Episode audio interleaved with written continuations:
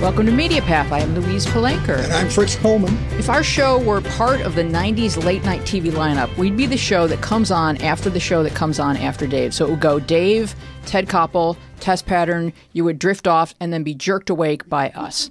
But today's show may actually get your semi-conscious attention because we are welcoming two of Dave's prize-winning writers, both Steves, which is the name they were issuing to mid-century funny babies. We have Steve O'Donnell and Steve Young, or as they were referred to on their season of The Bachelorette, Steve O and Steve Y. But first, Fritz, what are you recommending? I want to talk about Anatomy of a Scandal. This is a new series that just dropped last week on Netflix. It's 5 episodes long. It's a British production, but it's co-produced and co-written by David E. Kelly, who I love, and he knows how to spin a yarn. It's a British production. It's about a parliamentary minister, James Whitehouse, who's a happily married man, he thought, they thought, with a loving family, he thought, they thought, a wife, 2 kids. But then a scandalous secret comes to life. It's based on a book by Sarah Vaughan. It's not a true story, but it's based on Vaughan's experiences covering British sex scandals as a courtroom reporter. It's about parliamentary intrigue. It's about the British court system. It's about wig-wearing solicitors. It's about the Me Too topics of the current day. The story probes, and it's interesting, the nature of consent, as in sexual consent. That is, if a couple has an ongoing sexual relationship and at one single moment they have sex that's a little rougher than their usual and not invited by the female partner, can it be considered rape? It's pretty interesting. They get very real about sex in an elevator, and they do some semi-biological play-by-play, but because all the dialogue is in a British accent, it doesn't seem shocking. It seems more like an episode of Nova. The leads are Sienna Miller as Sophie Whitehouse and Rupert Friend as James Whitehouse. It is definitely a conversation starter between couples. I liked it. I thought it was great.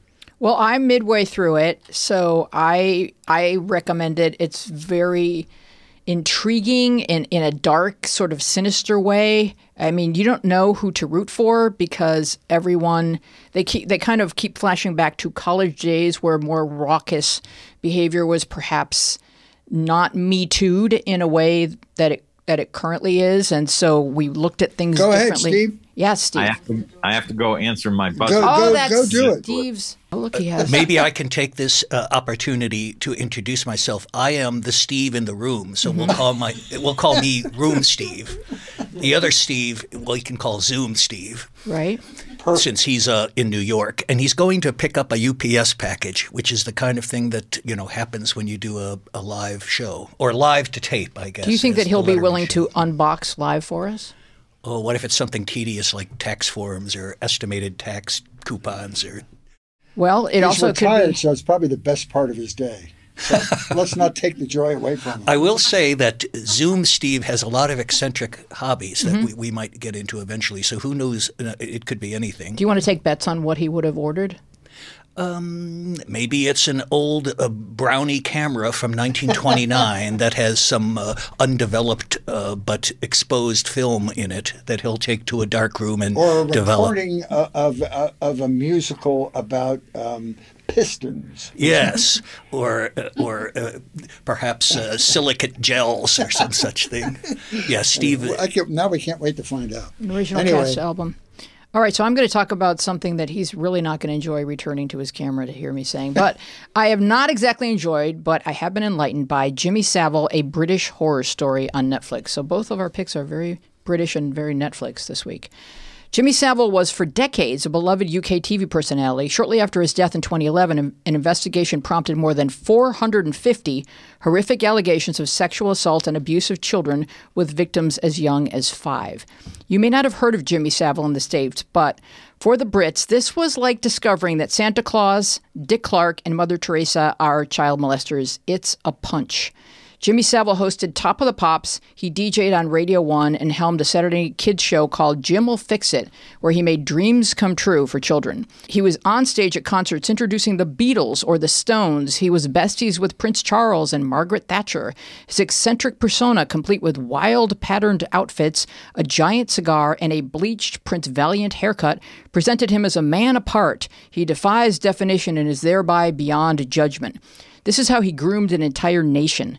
The vast expanse and volume of his charity work not only solidified his placement above reproach, it also gained him access to children, sick children, paralyzed children. He did not just raise money for hospitals, he lived in them and had the run of them, volunteering, shuttling kids in and out of rooms, showcasing his selfless acts with cameras present while violating kids around every private corner. Why was he not stopped and prosecuted within his lifetime? The UK and the BBC will need to answer that, but there were a lot of important and powerful people who benefited from this story remaining caught and killed. Like Bill Cosby, Michael Jackson, Harvey Weinstein, Woody Allen, he was too big to fail. You will find Jimmy Savile, A British Horror Story, on Netflix. And Fritz, you watch this. Yeah, it was just very haunting. But it was a great study of the cult of personality and sort of a really extreme example of what we just experienced in this country for 5 years, and how fame is its own cachet. I mean, Prince Charles was writing this guy letters asking him for public relations advice on how the royal family should conduct themselves. I mean, there was every door in British government was open to him. It was creepy. But the creepiest thing about this was, if you can see the picture of him, he looks like Woody Allen in a wig, which creeped me out from the minute I started watching. Yes, I would think that you'd be suspicious of his grooming an entire nation just based on the way he groomed his own Morlock-like hair. Morlock-like hair. Yes. Exactly. There's like definitely various incarnations of this hairdo as he proceeds through the years, but each one is more disturbing than the last. Okay. We have live in the studio, returning from his front door, a Steve Young, rich with package. Yes, I have a package which I now have back upstairs with me. If you want to have a big reveal at the end of the show, we could see what I got. It could actually be slightly fun to look at for 30 seconds. Definitely. Now there's a man who understands the hour clock of television, the big T's. So I'm going to introduce our guests, Fritz. Would that be good? I can't wait to talk to both of them. The brilliantly amusing Steve O'Donnell worked on Letterman nearly since the show's inception. Steve served as head writer from 1983 through 1992. The iconic Top 10 list was curated under Steve's masterful guidance. It was a groupthink type of genius, but I like to credit mostly Steve because he's the guy Dave needed to write the books. Interjecting? Well, I'm just saying, yes, I did put the books together and I did write the introductions, but there are half a dozen people that it's a little like the beneficiaries in Howard Hughes's will. There's a lot of contesting individuals who come forward, and they all deserve credit. Can I finish your bio, though? I mean, yes. That's really nice, but I was reading. During Letterman's final season, Steve wrote and spoke about his time as head writer on the show and completed his own list of the show's top 10 moments for the New York Times. Steve went on to work as the head writer for Jimmy Kimmel Live. From the show's debut in 2003 until 2008, he occasionally appeared in bits as well. Steve has worked as a head writer and producer on The Bonnie Hunt Show, The Dana Carvey Show, Norm Macdonald Live, Why with Hannibal Buress on Comedy Central, and Norm Macdonald Has a Show for Netflix. He has appeared in on-screen roles in Strangers with Candy and the Sarah Silverman Program. Steve has won 4 Emmys and the Writers Guild of America Herb Sargent Award for Comedy Excellence. And he has appeared on each of my various and sundry podcasts. Welcome, Steve. Thank you. And then here comes the equally impressive bio of young Steve Young. For 25 years, Steve Young wrote for Letterman on both Late Night and The Late Show. He's also written for The Simpsons, and he wrote the Emmy-nominated, Matt Groening-produced animated Christmas special, Olive, the Other Reindeer. Steve's most recent credits include Lorne Michaels, Maya and Marty, an NBC variety show, Harry Connick Jr.'s show, Harry, and HBO's Night of Too Many Stars. A Harvard graduate, Steve is brilliantly profiled in Dava Wisenat's award-winning comedy music documentary, Bathtubs Over Broadway, now on Netflix. Welcome, Steve's. Do you two remember your first encounter? Oh, and probably at my twin brother's apartment. That's memorable, right? Weren't you staying with Mark O'Donnell for a week or two when you first got to New York City? Yes, fall of 1989. That's probably the first time we met in person, although I do remember calling you at the late night program in the late 80s. And it's miraculous to me that you had the time to answer a phone call from a stranger. But I was like about to graduate from college and wanted to be a comedy writer. Oh, I know what I'll do. I'll call the head writer at the Letterman show. He's got nothing better to do than chat with me in the mid-afternoon on a weekday. Somehow you chatted amiably for a few minutes with me and made me feel like at least who knows what would happen to me, but at least there were friendly people in the business. So that was encouraging. What is it about Harvard University? You two guys, Colin Jost and Conan O'Brien, is it the Lampoon work? Or, I mean, some of the most brilliant guys coming out of Harvard. And women, we should assert. I think it's a paradox. I think it actually doesn't make any sense because Harvard is pretty straight-laced and pretty earnest, and maybe that's why it is such an oasis of zaniness for those undergraduates who have an impulse to work on a magazine and to cartoon and to be part of a publication. Did you all do the Lampoon? Yes, both of us did. We were that lucky, that fortunate. It you hear it as the graduates get older and older. They all say, "Oh, but it wasn't an automatic springboard into show business the way it sort of is now." The year or two before me, there was a fantastic writer who remains a giant and a legend named Jim Downey, who graduated from the Lampoon and went to work for Saturday Night Live. And that was the sort of first connection of that sort. There had been a couple of graduates who had put together the National Lampoon, Henry Beard and Doug Kenny.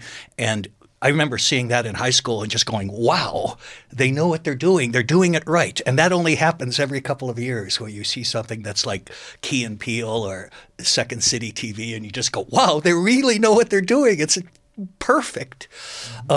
So there was a little bit of a Lampoon aura about it already.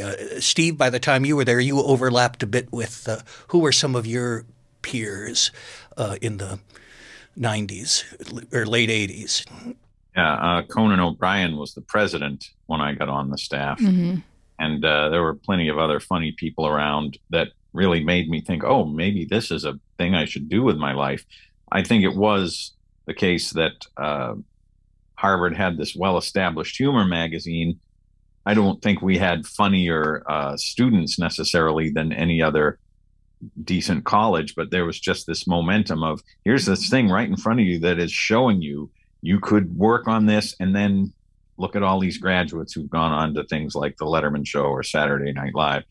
That was kind of my awakening that, oh, that's a career? I had no idea. And I can only imagine there are many similar types of men and women at that young age who don't get that sort of prompt from where they happen to be going to college. Right. So it awakens the possible. Yes. And we should acknowledge that, of course, it is a boon and a help and a leg up to have done it. But it is not always a plus. It's a plus and a minus. I've been on shows where they go, no more Lampoon people because it's just too many West Pointers in your platoon, you know.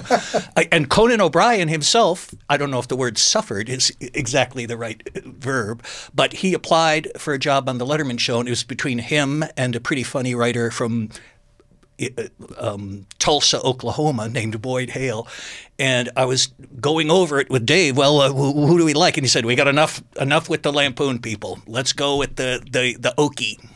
So we passed by Conan O'Brien. But he went to Saturday Night Live, and I don't know what happened to him after that. I think he ended up in banking or something. But yeah. I mean, he's okay. He landed on his feet.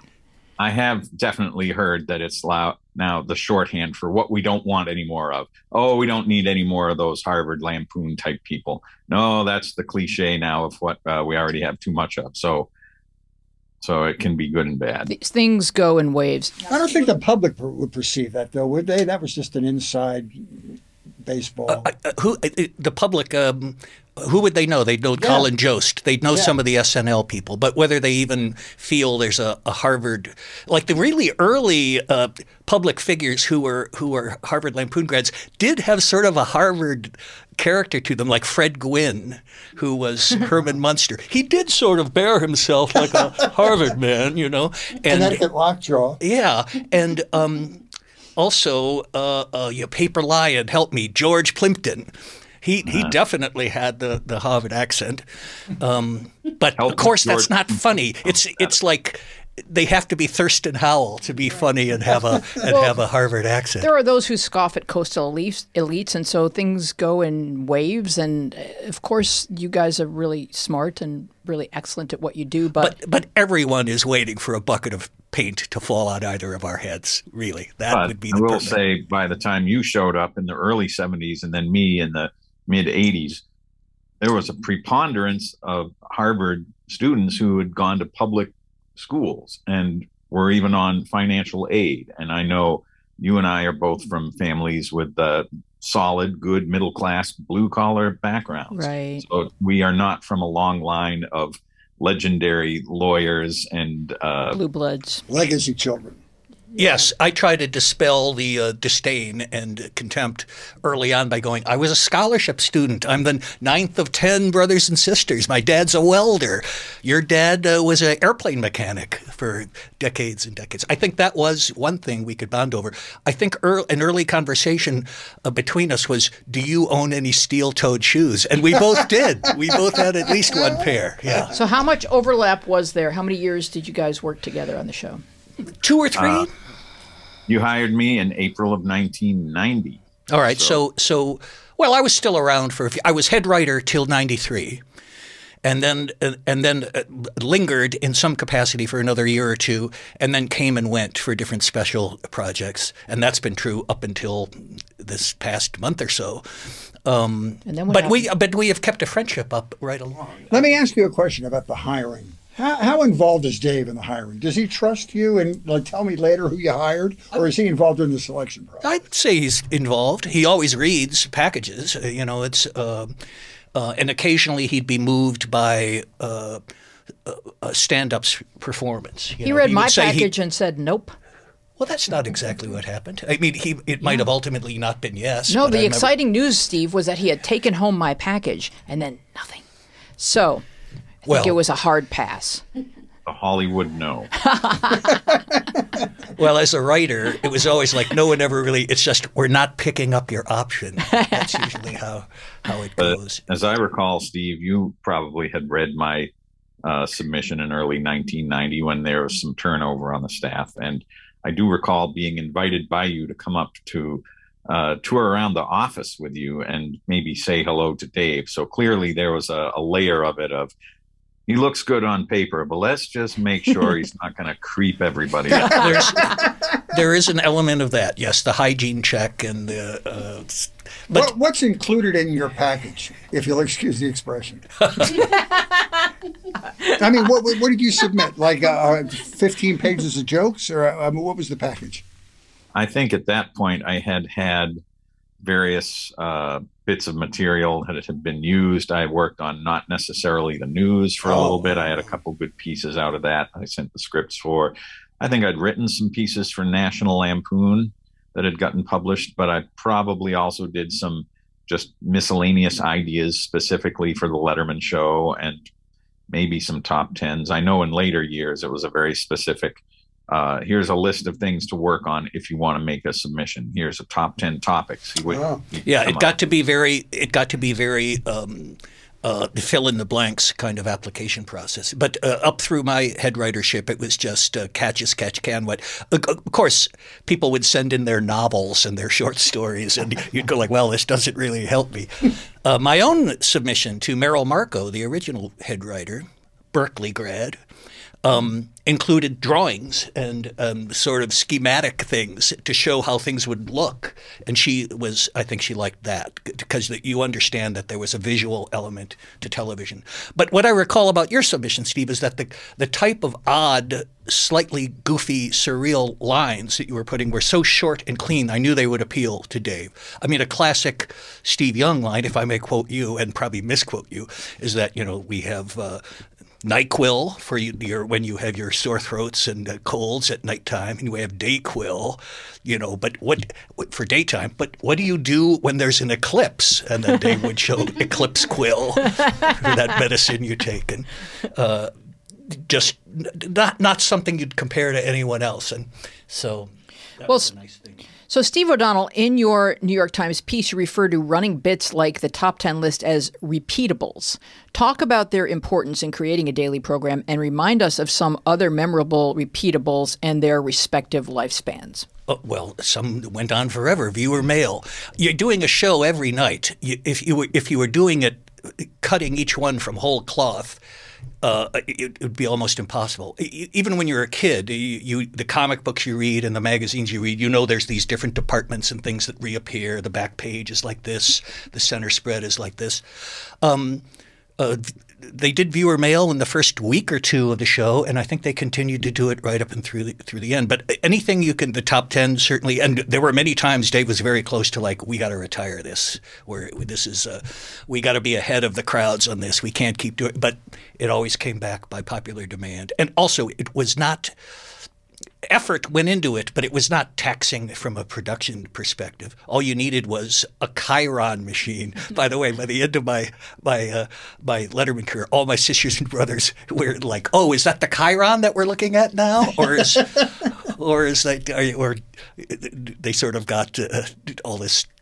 Chiron puts the the lexicon, yeah. Oh, is that the Dubatine there in the cyclorama? You learn how to talk shop with your siblings. Talk about the advent of the top 10 list and what made you feel like this would be a brilliant idea.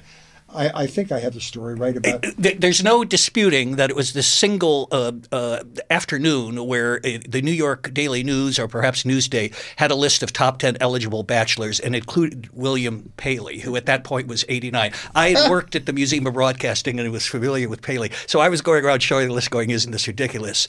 And many people simultaneously were going, let's do our own. We should do our own. My thought was it takes nothing to do these. They have absolutely no credentials or validity. So anyone could do them. The spirit of them, the style of the best of them was based on a kind of not a top 10 list, but a kind of list they used to do on the new show that Jim Downey was behind, the aforementioned genius who towers like a colossus above all recent comedy. And Randy Cohen recommended it. Kevin Curran recommended it. He actually wrote the very first top 10 list, which was top 10 words that almost rhyme with peas. And nerd.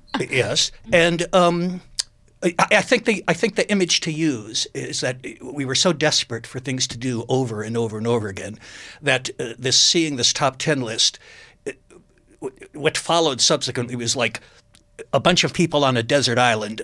A crate full of food washes on shore. Whose idea is it to eat the food? You know, so I think it has many fathers, like the internet. How did the writing assignment go? Did one person write the top 10? Sometimes yes. But as the show went on, it got to be more of a grab bag. Everybody would write a couple. The head writer would pitch the 30 or 40 best ones by their lights. Dave would sometimes kick in a couple. And certainly during the writer strikes, Dave would write them completely by himself. And it was funny because we like to keep it to two panels, another term. But when Letterman would write them, they would sometimes be three and four panels. So he allowed himself more verbiosity than he sometimes would. But that makes sense. He knew what he was willing to say. I have a question, if I may ask. Did Bill Paley ever find somebody nice? No, I think he had to find solace with his Picassos and his Dom Perignon cellar. Well, that sounds like a gilded nightmare. But I have to say that in later years, we kept doing the top 10 right up to the end in 2015. And some days it went together easily, some days not. More and more it was based on things in the news, just current events topics. Some of our favorites were the weird ones. I always remember, I think this was during your tenure, Steve, top 10 Keebler Elf euphemisms for death. That is already, it's a home run. On the cooling rack. On the cooling rack. Well, yes, I agree with you. Because, again, the first one, words that almost rhyme with peas, was just absurd. And the other ones that were always close to my heart were like the ways the world would be different if it was run by dogs. Things like that. So the ones that were just like Dan Quayle or Donald Trump, it was just like, okay, yeah, we sort of know what's going to be coming here. The ones I really loved were the special ones, like the Mother's and Father's Day ones, when you would get the mothers of stars to come out and each do their own one, or the fathers, because they were just uncomfortable enough to make this stuff even funnier, and I loved those. Yes, I think that that's a pillar of the Letterman show appeal, was having people who weren't quite broadcast professionals delivering lines in front of a camera, whether they were stagehands or whether they were a Secretary of State. They weren't necessarily adept or agile in front of a camera. Here's awkward timing. Thomas, could you bring up the list of the top 10 memorable moments? It's under, let's see, Steve's list of, where did I put that? The New York Times one? Yeah, New York Times. Because I want to see if Steve Young has any dissenting opinions about I'm going to be like Mr. Letterman and cross off 6 of them at the last minute. By the way, this, when you... It was truly a Yankee dollar when you got a approval from Letterman, something solid, because the vast majority of things would be like, no, no, no, no. The worst thing would be, Lord, no, Lord, no. And But then you would sometimes get a, I don't mind that. I don't mind that too much. Yeah. And that would be like angels coming through the clouds. What were the third rails with Dave? What areas of life could you avoid and be safe? Well, I will tell one. I'll give you one specific, only because it also happens to illuminate the character of Jimmy Kimmel. When I went to the Kimmel show, ABC had like a mini series about Hitler, where it was a fictional biography. It was called Hitler, the miniseries. And I proposed Mini Hitler, the series, where we'd have a little person playing Hitler who's always Heil Hitlering into their groin and sophisticated jokes like that. And Kimmel was amused, and I said, you know, Letterman wouldn't even I couldn't even pitch anything involving little people or midgets, because Letterman used to tell me, Stephen, unlike most comedy writers, I don't automatically find something funny because a midget is involved. And Kimmel just said, that's where Dave and I are different. He wasn't entirely serious. And, of course, the not using the little person word was just the authentic jargon of the time. But anyway, Kimmel had a sense of humor about his own tastes and so on. And no bigger Letterman fan in the entire world. No, I know that. He openly admits that. Does it sting to have Dave kind of crossing things off publicly? Not really. I mean, your job is to give him what he wants, and you want him to be happy out there. Also, you this is why you want him in on the choosing the writers as well, because you want to feel a simpatico with his voice. It's a tricky thing. You want different voices, but they also have to harmonize, or at least make a chord. Yeah. What was just let me ask one more question, because I want to get to your thing. I'm so interested in it. But while we're on this topic, what was the percentage of accepted jokes presented to Dave compared to the total number of jokes you would present to him on a daily basis? I mean, more rejected than accepted, but I think it varied from day to day. Occasionally, where there were writers involved who were just so good, like Tom Gamble and Max Pross, who did They Took My Show Away, he probably went with 98% of it if he changed anything at all. But I think some things he liked better than others. It depended on mood and everything, but his taste was good, and he knew what he wanted. And how do you argue with that? And I think that is one of the definitions of success, is a person who has a very clean view of where they want to go in the world and can make, kind of quick on their feet moves and decisions that are usually correct or usually wise. Yes, and those areas that aren't crystal clear, there's at least an instinctual feeling. Right, yes. Even the writers would go, we know Dave's not going to put on a funny hat, and we know he's not going to do this and that. But eventually he would do things like— But he liked— Yeah, go ahead. Well, for years, people would pitch Dave Talks with Kids. And, you know, he'd say, what am I, Art Linkletter? No. But then eventually he tried it once and it went so well that, he could be persuaded. And I only say that because he was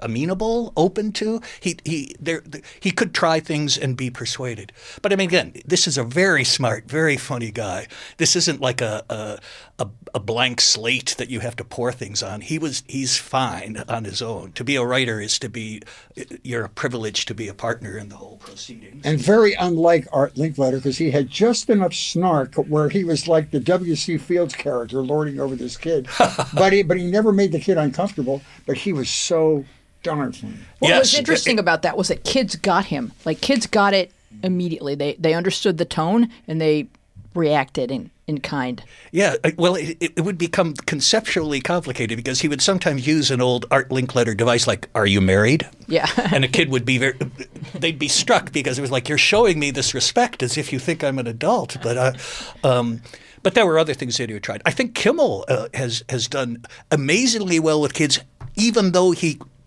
tiptoes very closely to the cruel, you know, like when they take away the Halloween candy or pretend to.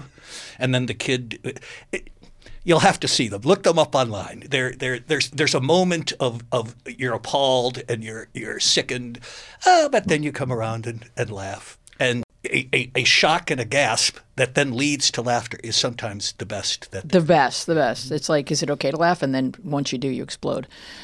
So this is an article— you can set this up, Steve, and who asked you to do it and upon the occasion. Are you commenting who asked you to do it? No. I'm wondering how you were— my folks. Who asked you? How was this work commissioned, young sir? A New York Times editor. I think I had written a few things for them spottily in the— before that. Your voice works quite nicely in print. It's very fun to read.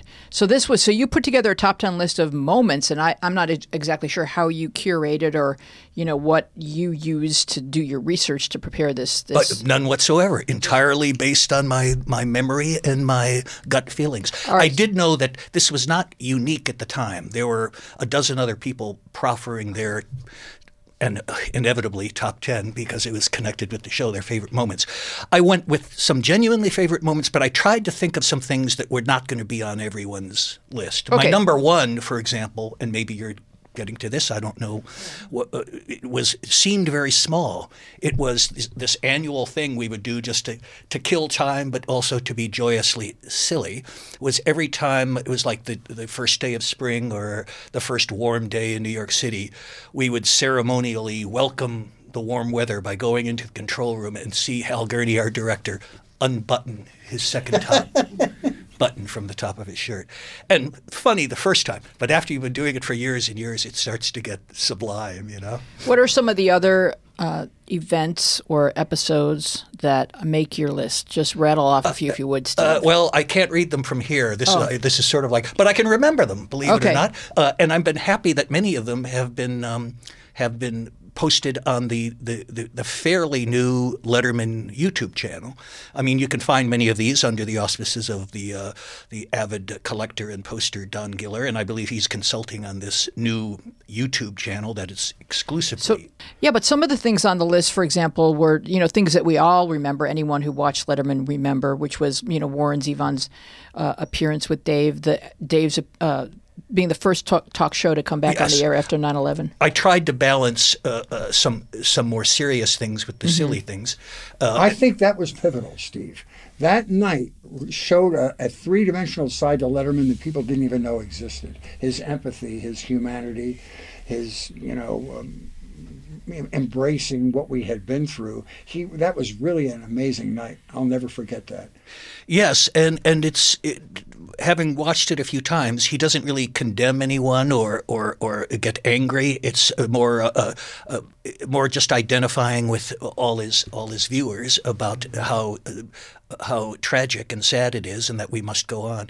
So without really grinding an axe, it was an accomplishment. But again, there were silly things, things that have been posted since on the new YouTube channel is Larry Bud Melman at the Port Authority not using the microphone properly. When he's talking, he's putting it in the mouth of the interviewee, and when they're talking, he's got it in front of his own mouth. For some reason, in that time and place, it was just perfect. I just loved him. How did he come to your attention? How was he cast? This was two writers from the first years of the show named Steve Weiner and Carl Tiedemann, who had been NYU students, and they'd made a student film that included Melman as a character. It was a perfect premise. It was supposed to be a documentary about the cheapest movie studio that ever existed. So they got to do 25 short parodies of really bad movies. And the actor, Calvert DeForest, played the head of the studio. And they included it in their submissions to the Letterman show. So Dave Letterman and Meryl Marco were intrigued by the actor, and so they hired both the writers and who did a lot of funny other kinds of stuff over the years, but they kept Melman around too. And by the way, I have been saying this for years, and I think it's true, but someone else will have to verify it. Calvert DeForest, he wasn't really playing a character. It exactly conformed to his actual personality. And he was from an acting family on both sides, the DeForests and the Calverts, in some weird way connected to, the Barrymores and so on. So that's partly why he half pursued it. But he was working as a clerk in a methadone clinic when he was hired. We sort of piecemeal used him for the first 2 or 3 years of the show. And then when they found out he was making so much money doing NBC television that they had to let him go from the sort of government supported methadone clinic. But so we hired him full time, and it was well worth it. He may have been a distraction at that location because he was pretty much a household face. So now, did he care or know whether or not he was being laughed at or laughed with? It's a wonderful question, but I think it wasn't exactly laughing at. I do think he was just a wonderful, bizarre element of he had a certain kind of poise, but he also had such discomfort and clumsiness and such a weird voice as well.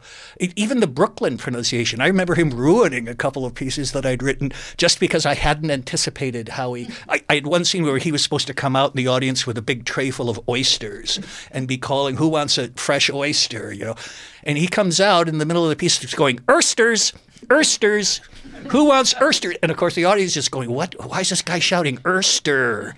And it was like, we should have rehearsed it. And I guess that could be the theme for the whole retrospective. We should have rehearsed it. So I think Thomas has found the new Letterman YouTube channel, which is newly minted, correct? I think it's like 2 months old. 2 months old. So it's called – so how would people find it, Thomas? What's it called? I believe I just that's Letterman. Yeah. That's it. And then he comes up, and you can find Calvert. He's there. And he is trendily using the Ukraine colors before. That is nice. What were you going to ask, Fritz? No, I was just going to say, as Steve was mentioning to us before we went on, that Letterman does some fairly updated interstitial stuff, commenting on the. Oh yeah, there's some brand new things on this, and again, this is where it might differ from those people that were fans of Don Giller's hodgepodge collections. These are a little more curated, a little more edited, and then there's also commentary by writers who took part in the show, directors like Biff Henderson, like you and the other Steve from Zoom.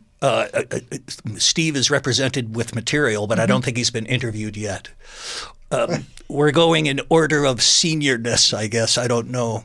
But Letterman tapes brand new things too. Like he'll respond to a current event that's in 2022, or he'll or he'll offer some strange anecdote out of the blue about the day he got knocked unconscious on the streets of Providence, Rhode Island. And you go like, well, this has nothing to do with any of the shows, but it's just a funny 2 minutes long. And if you're interested in Letterman and his personality, it's very, very fascinating to watch him. And a master storyteller. That's what I loved about him. When he was a guest with Carson, he would spin these tales that were fantastic. Yes. And you understood his talent. We have to talk about Steve Young's movie. It's not his movie, and he wants me to make sure that I say that he's the subject of the movie, and Steve Young, take it from there. But it was his passion. It was his obsession that turned it into a movie. Oh, yes. So tell us all about it, Steve.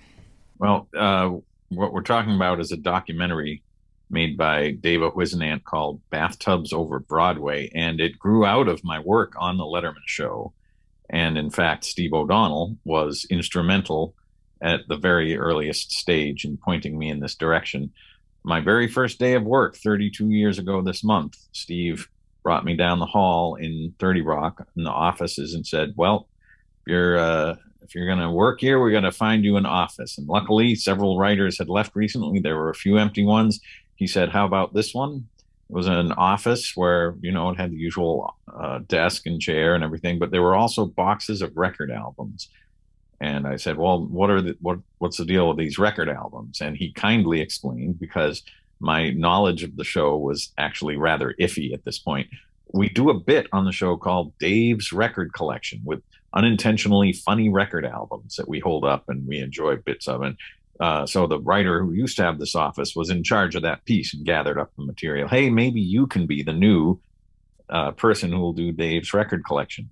And I said, oh, okay, whatever. Cut to, 28 years later, and a feature documentary bursts onto the scene, premiered at the Tribeca Film Festival, won a lot of awards, and it's on Netflix and other platforms. It's about the strange records I accidentally began finding when gathering material. I found there was a whole hidden subculture of musical theater written for company conventions and sales meetings that the public was never supposed to know about, and it only leaked out a little bit because sometimes there were souvenir record albums pressed just to give to the salesmen and distributors and so on. And I started finding them at thrift shops and used record stores. And I said, this is the strangest branch of show business I can conceive of, and it's hilarious, but it's done sincerely. Who did this and why, and what did they think about it? And that is kind of the kicking off point of the documentary. It's really wonderful. Give him some titles like Dazzle Diesel or Diesel Dazzle. So just the titles suggest everything you need to know. That's right.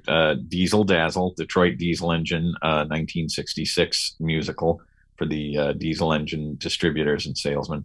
Got to investigate Silicones. That was a business-to-business musical General Electric put on to convince other industry representatives that GE Silicones would help their manufacturing.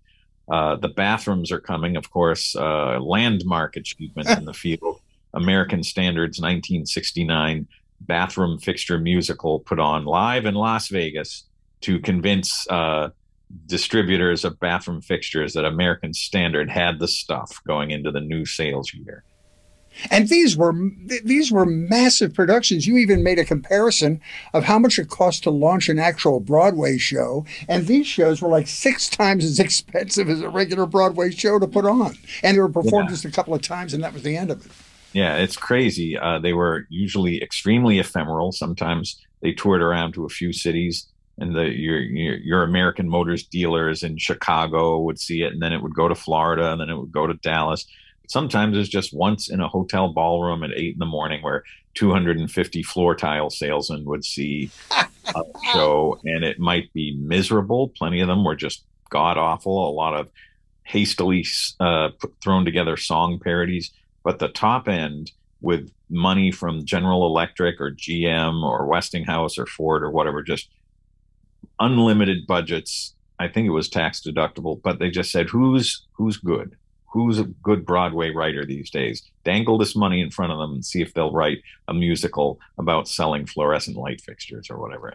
And so you found that there was top talent involved in these productions. And then you, after being an avid fan and collector, got to go out in the making of this documentary and meet some of your heroes and idols and even write with them, correct? Yeah, it really took an amazing turn from something that had started as just, we have to scramble together enough material about these sad, pathetic, weird records to fill a segment, to who did this? And I'm going to start doing detective work and find out, number one, do they have any more records in their closet? Because now I was collecting this stuff for myself, but also, what did it mean to you? How did it work? And I was thrilled by the attitude of so many of these writers and performers who are not household names, but they would say things like, we were well paid, yes, but we always wanted to do our best work, because that's why you got into this line of work. You wanted to make something you were proud of, even if it's about ball bearings. You want to say, I want this audience to leave going, oh my God, who knew that I could be choked up with emotion over the business that I'm in and the products and the company and all that. And some spectacular talent. I mean, you had Sheldon Harner, who wrote the lyrics for Fiddler on the Roof, that wrote some of these things. You had Martin Short, Chita Rivera, Florence Henderson, all these astonishing talents who were very proud to have participated in this, because first of all, Martin Short said he made more money doing that than he never made in his life before. And they were all very proud of it. It was not a secret to them. Yeah, Sheldon Harnick, that's another Steve O'Donnell story. I had found a copy of a new record from my collection at one point. It was called The Music from Fordify Your Future. A little wordplay on Ford and Fortify.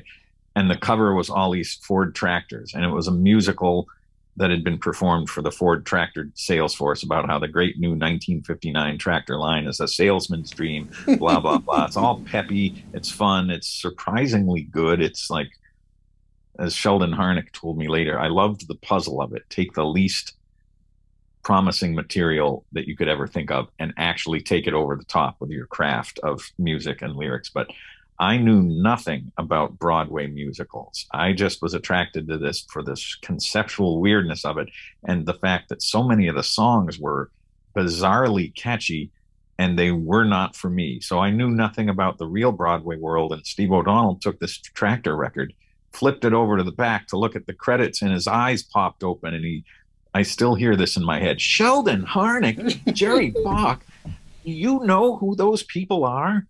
And I said, no, I have no idea. They wrote Fiddler on the Roof. So I went, oh my gosh, I guess there's layers to this that I'm going to be slowly discovering. So that was part of it, yeah. Well, the many layers, and you mentioned the emotion and the talent. It's also moving as you, in the course of this documentary, search out and find people who did the musicals and were just chorus members or maybe featured players 30, 40 years ago and have even forgotten that they were in the show. And you find them and there's a sort of flashback of memory, or they're delighted that something they thought was a throwaway is being celebrated once again. And also just the kind of detective work. Like you were so thrilled about the bathroom songs and the bathtub songs that when you actually find some of the surviving cast members, and two of them had gotten married during the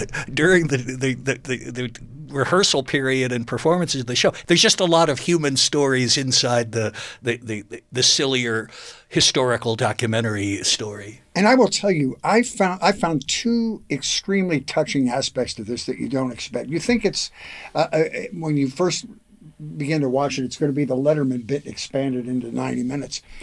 But I thought the two most touching parts about this were the bond that you had with these people. They were so thankful that somebody gave value to what they had devoted their lives to, and many people didn't know they had participated in. And you knew the words to all their songs. And as soon as they realized that you weren't there to lampoon them, that you had a real human connection, you really had a great bonding and did the eulogy at one's funeral, and it was really very touching. And the second touching thing was, and I wanted to ask you this one question and then I'll be quiet, was the timing of the documentary's third act, you retiring from the Letterman show. Did you do that timing on purpose, or were that just kismet that it happened to happen, that you ended the show when you ended your career at Letterman?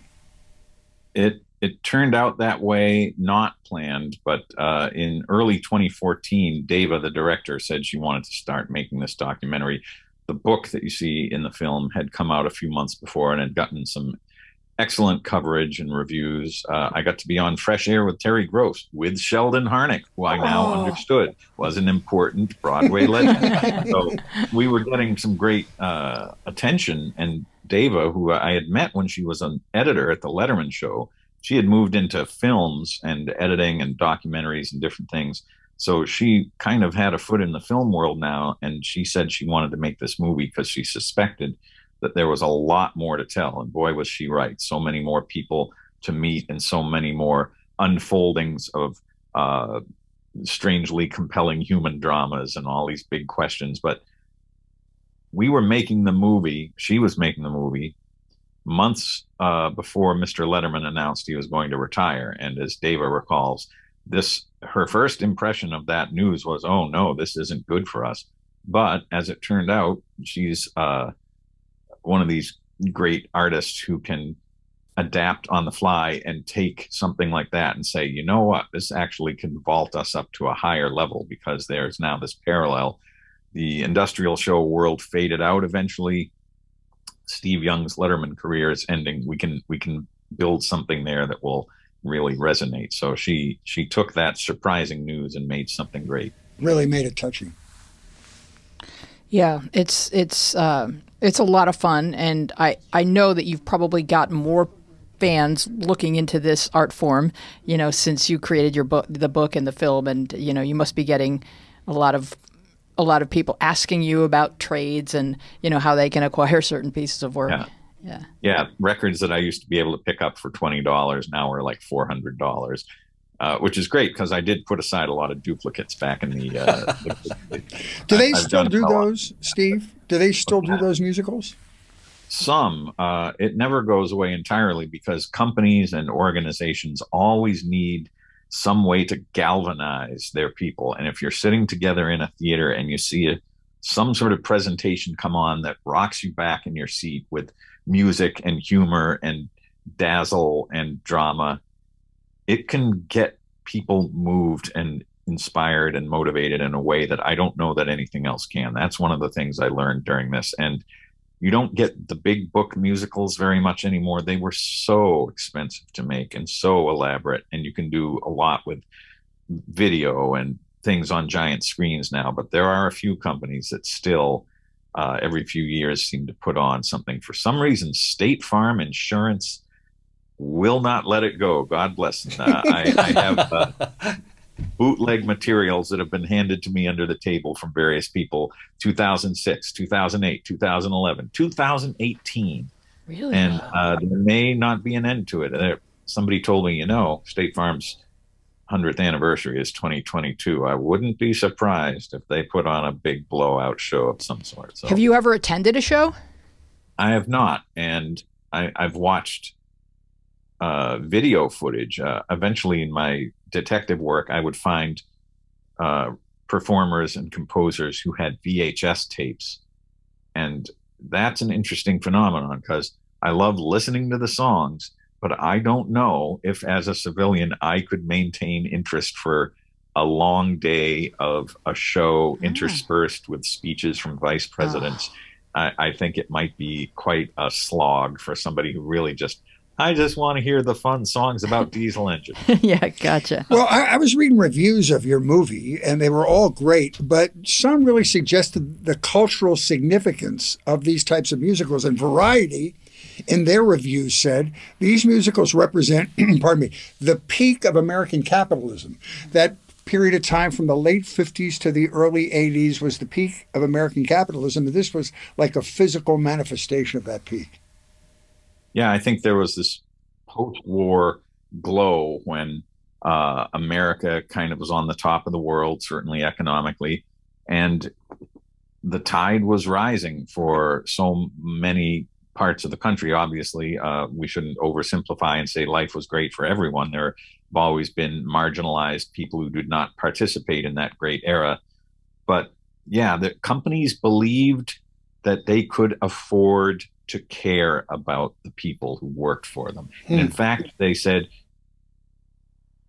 people will want to work here for the long term if we show them that we're a family, and every year we put on something that acknowledges the problems sometimes, as well as cheerleading, but it will be something that draws us all together. We'll have a common purpose, and people will believe in us, and we will believe in our people. And then by the 80s, that was falling apart.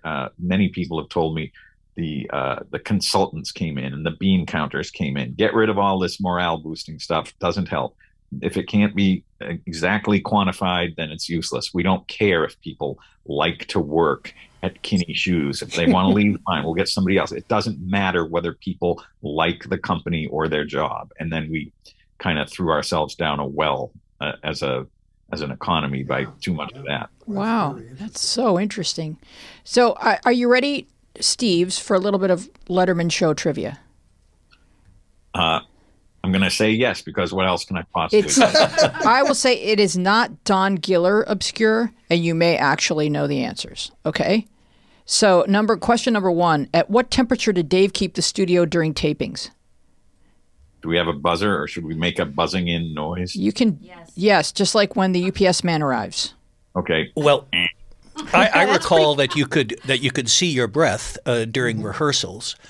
And I do know there was only one or two occasions when they raised the temperature for shows. And one of them was when Aretha Franklin was on. Aww, because she came into the studio and said, I'm not going to sing if it's this cold. There you go.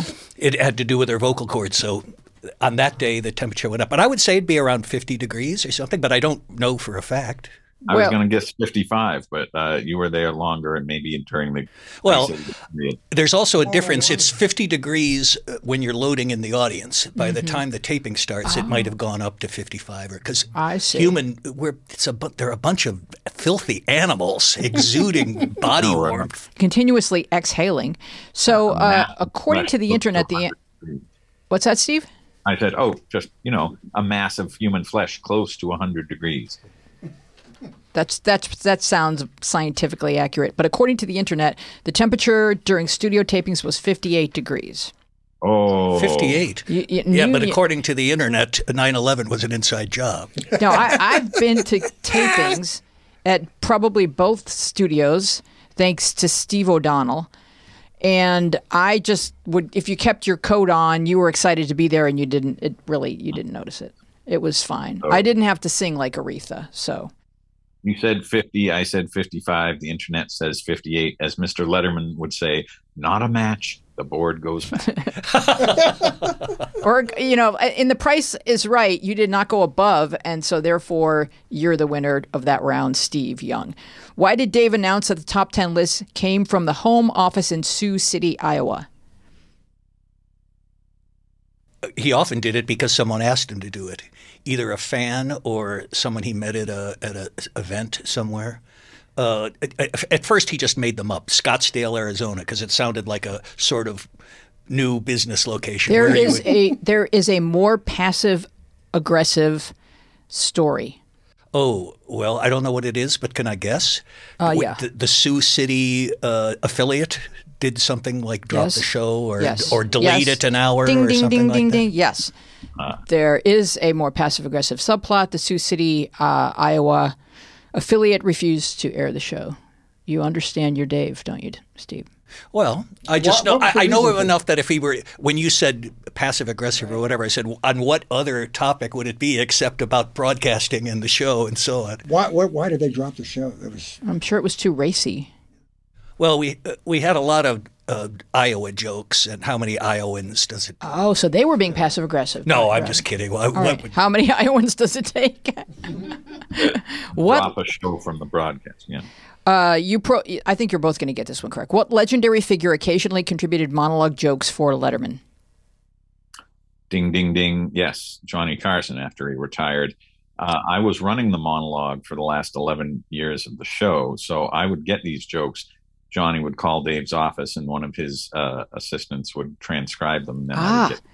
So he'd do it via the telephone and use his actual speaking voice.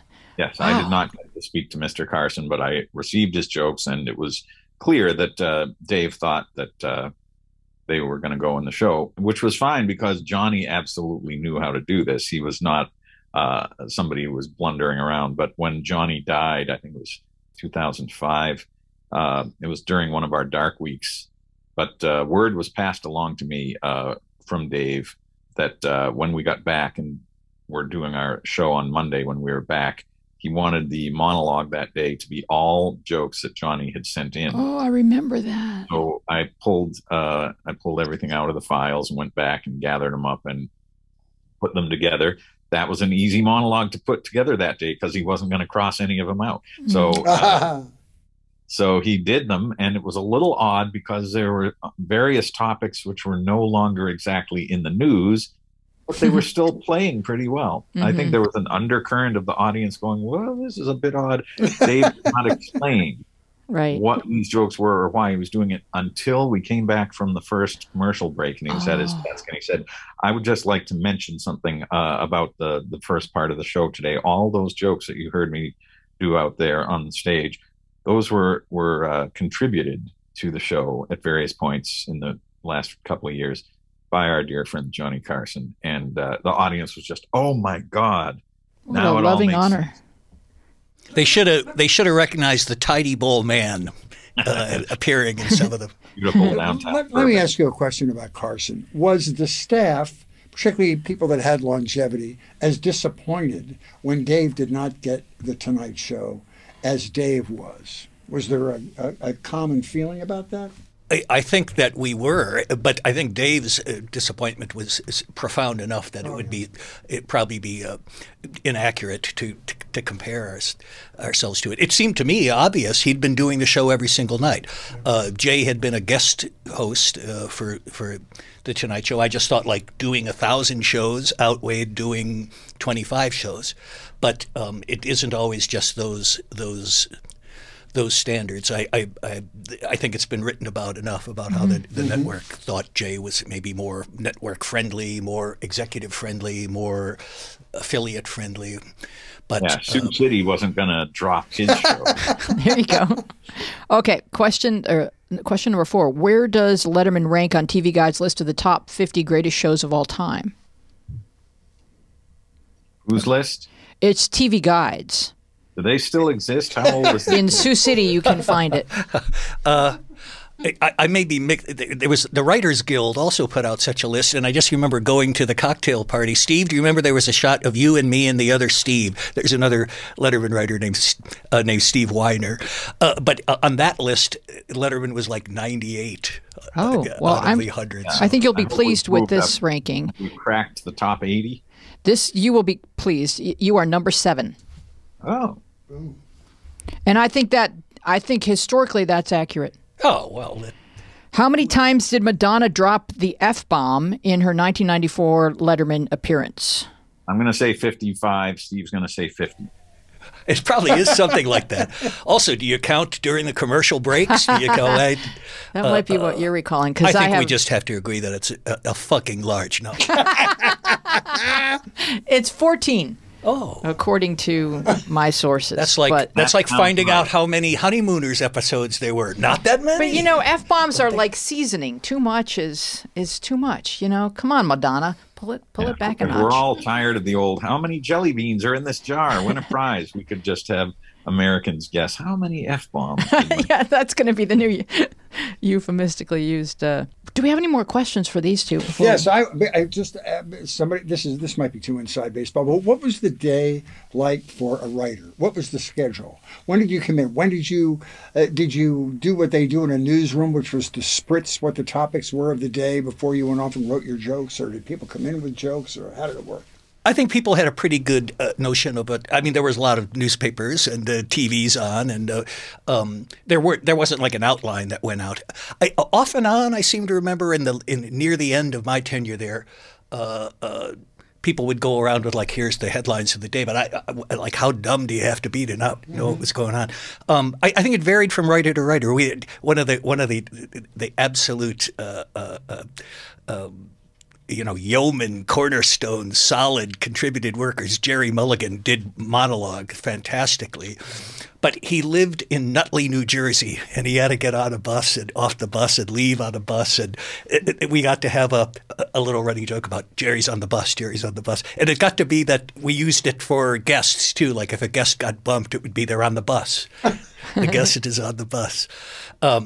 And Mulligan would write viewer mail and pre-tapes and so on, but he was just a master at short monologue. So his day might have been different. Where you guys are doing 18-hour days for 5 days? Yeah, sometimes, yes. And as we got up to like anniversary show weeks and stuff. Also, some writers had more to do than others, and that would shift from time to time. Also, there'd be things that'd be written around a table with, 8 or 9 folks, and then there's things that were written by one person or two people, different combinations. And again, Letterman would come in with premises all the time. Let's throw stuff off a 5-story tower, and then we would just start writing things down. So there wasn't really a cookie cutter a day. I do remember that. In a sort of Peyton Place sort of way, all the romances and boyfriends and girlfriends and stuff on the staff, they were always from inside the show. And I always said, that's because we're on a space station. We never go down to the planet. We're here constantly. These are the only people you see. We're breathing oxygen extracted from our own urine. Wow, that took a turn I was not. We all get your period on the same cycle and. Yeah. Yes, like a sorority house in outer space. Hey, that's my pitch. Sorority house. So, Steve Young, you made a comment at the beginning of your documentary about after you do what you gentlemen did for 20 years, you are comedically numb. Your brain is fried. You don't think in comedic terms anymore. You were talking about how you approached the documentary. Talk about what that's like when you're doing topical humor for 20 and 25 years, how it changes your perception of reacting to humor. Yeah, I call it comedy damage in bathtubs over Broadway. And it's not even just topical humor, although I do find that, especially in this Twitter age, anything that happens within seconds, literally hundreds of thousands of people are all writing jokes about it, and many of them are going to be pretty similar jokes. And even if they're pretty great jokes, we're now up to our eyeballs and well past in jokes. And individual jokes, even the best of them, they're only going to make me go, yeah, that's good. Mm-hmm. The laugh reaction has been burned out of me on so many fronts. Not every front. Are you the same, Steve? I watch things, and I know this is true of other comedy professionals. You hear a joke or you watch a show or whatever, and you nod and you say, yeah, that's good. But it's not like I don't have the joy anymore of, oh, my God, that Steve remembers me laughing uproariously, I hope. I also remember you wearing leather pants and dancing on the table in the writer's room doing a Jim Morrison impression. I hope that could wrap up the show today. I don't know. I think that's definitely true about monologue type jokes, but maybe that's why one increasingly likes absurd things. That's why I'd have very few things to recommend. Am I out of line if I recommend something specifically to Zoom Steve? That is to say, Steve Young. Let's do that part of the show right now. Let's do your recommendations. Steve, you're maybe going to go, oh, I'm very familiar already. A British team, Mitchell and Webb. Have you watched them at all? They are sketches you would write if you could write them, because they're all based on some very small misunderstanding that you can't believe that everyone involved is so dumb that they can't get past it. And they do this about 100 times, and they're all fantastic. They're really, really, really good. Are they on YouTube? So. Yeah, I think so. They may even have their own network. I think they're fairly contemporary. There's other British teams that I like a lot. The Harry and Dave.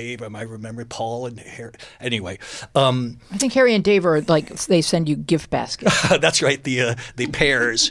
I'll go online and listen to Goon Show and Spike Milligan and stuff. But Mitchell and Webb I think are current. But are you looking for something that's just so kind of like twisted that it's something your brain hasn't heard before? No. I might have mentioned Key and Peele. It's like you watch their sketches.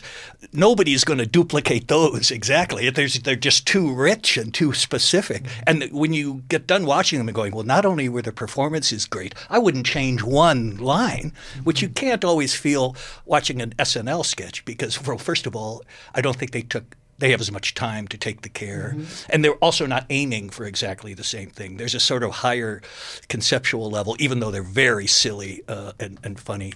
There are things that you can look at and admire and laugh at.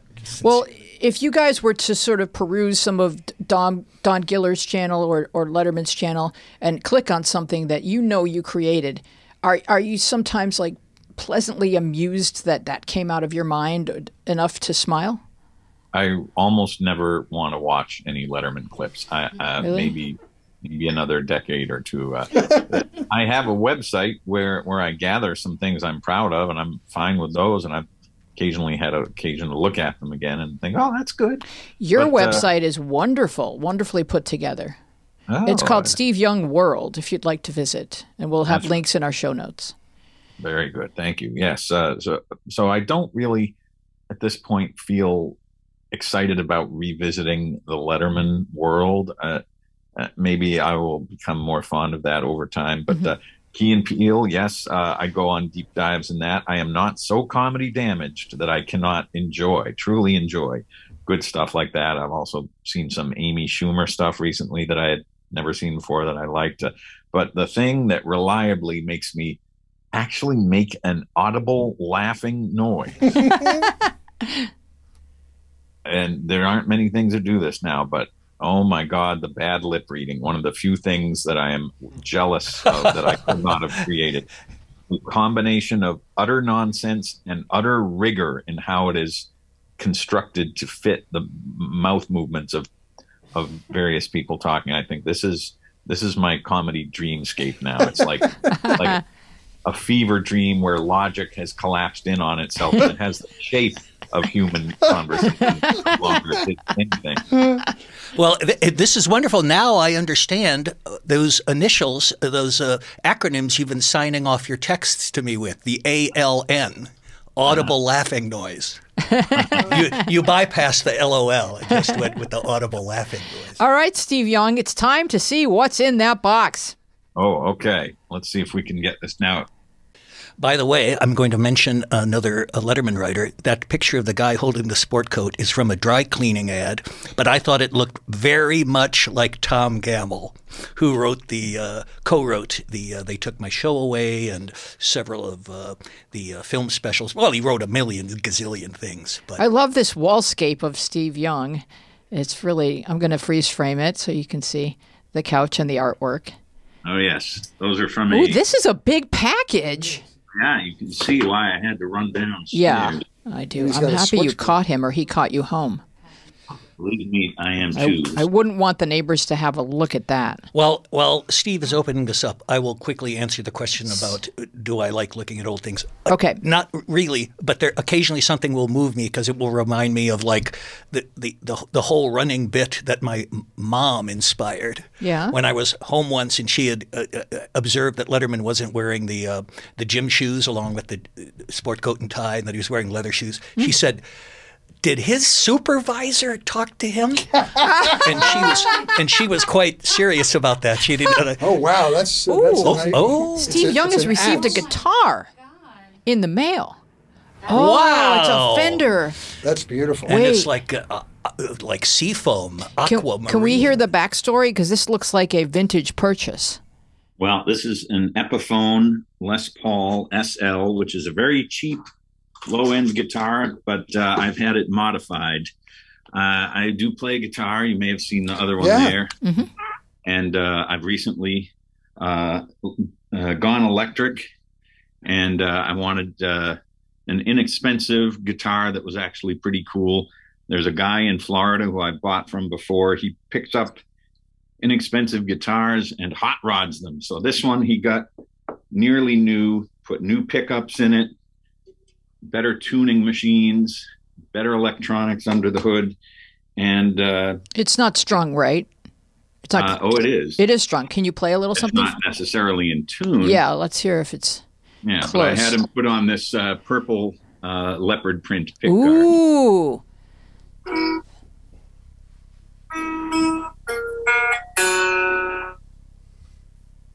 Maybe you could play a little something from The Bathrooms Are Coming.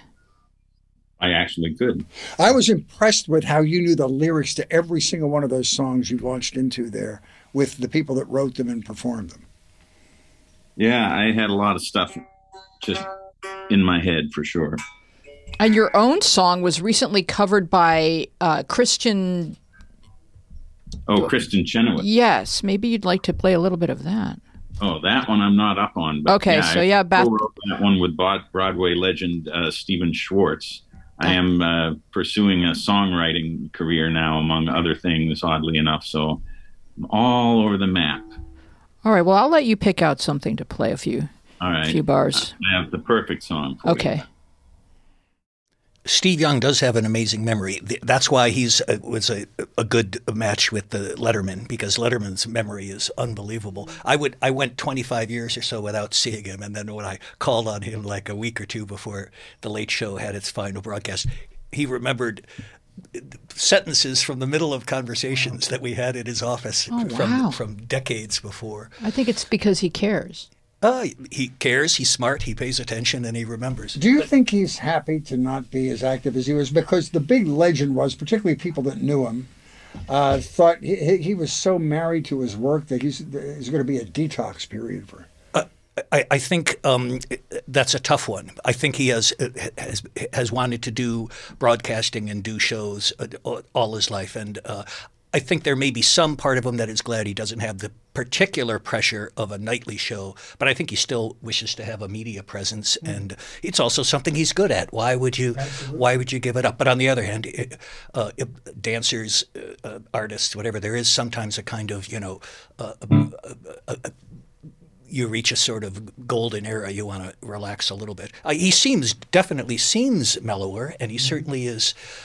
He seems, less driven. But I mean, just the very fact that he launched this new YouTube channel just recently, a pretty big undertaking, and that was with a couple of producers from the original shows, Barbara Gaines, who you might remember, her squeaky voice from Backstage, and Walter Kim, you might not remember, but a very competent and congenial producer and technician. So Worldwide Pants owns all the clips that he's putting up there? Do you have to get them cleared through CBS? Or? Yeah, though the Worldwide Pants didn't exist in the NBC era. I don't know exactly what the legal part of it is. For a long time, it was tricky showing clips from NBC. We do anniversary shows at CBS, and NBC was not cooperative about putting things up. But occasionally, sometimes we would just do it just the same, like oh, you're going to claim it's intellectual property, and so do you really want that public battle? Or I don't know. Actually, I should stop talking. I don't know. Okay, so Steve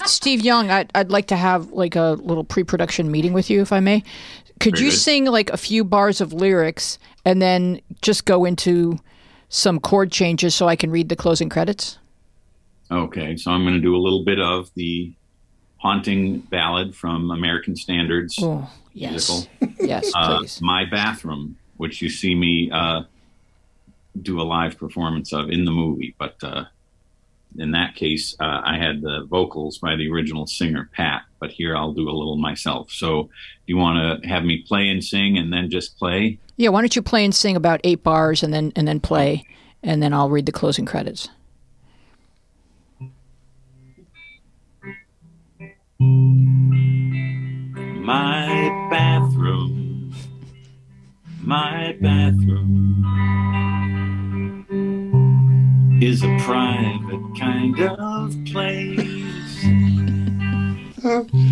very special kind of place, the only place where I can stay making faces at my face.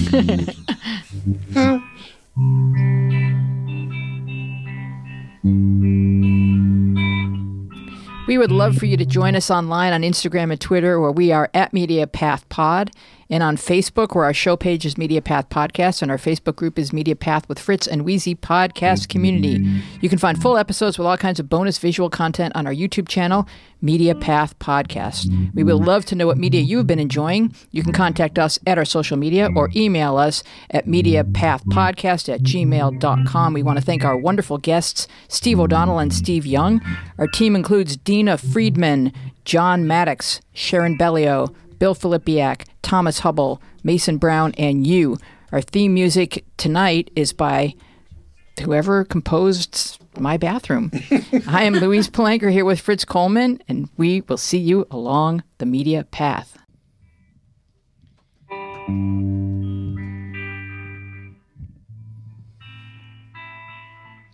haunting.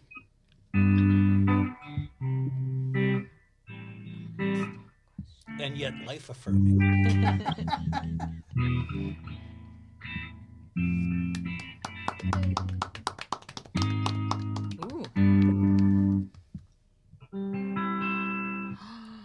Lovely.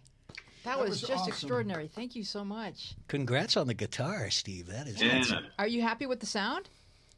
Sure. I just barely did anything besides tuning, and I've all sorts of things to experiment with. But yeah, so far, so good. And it jumped right into the pool with me on my bathroom. What better way could there be to christen a guitar? Now, will there be a follow-up to Bathtubs? Or is there, you know, it had to breathe life into that whole genre of music. Yeah, I don't know if there will be another documentary. I don't know that you could top what we had there. But the book, the rights to it were bought by Steven Spielberg's company, and they've been developing a scripted fictional movie set in the world of industrial shows in the golden age. That's brilliant. And I've done some consulting on that project. No idea whether it will ever happen, but they've gotten pretty far along with it with a great director and a great screenwriter, and could happen.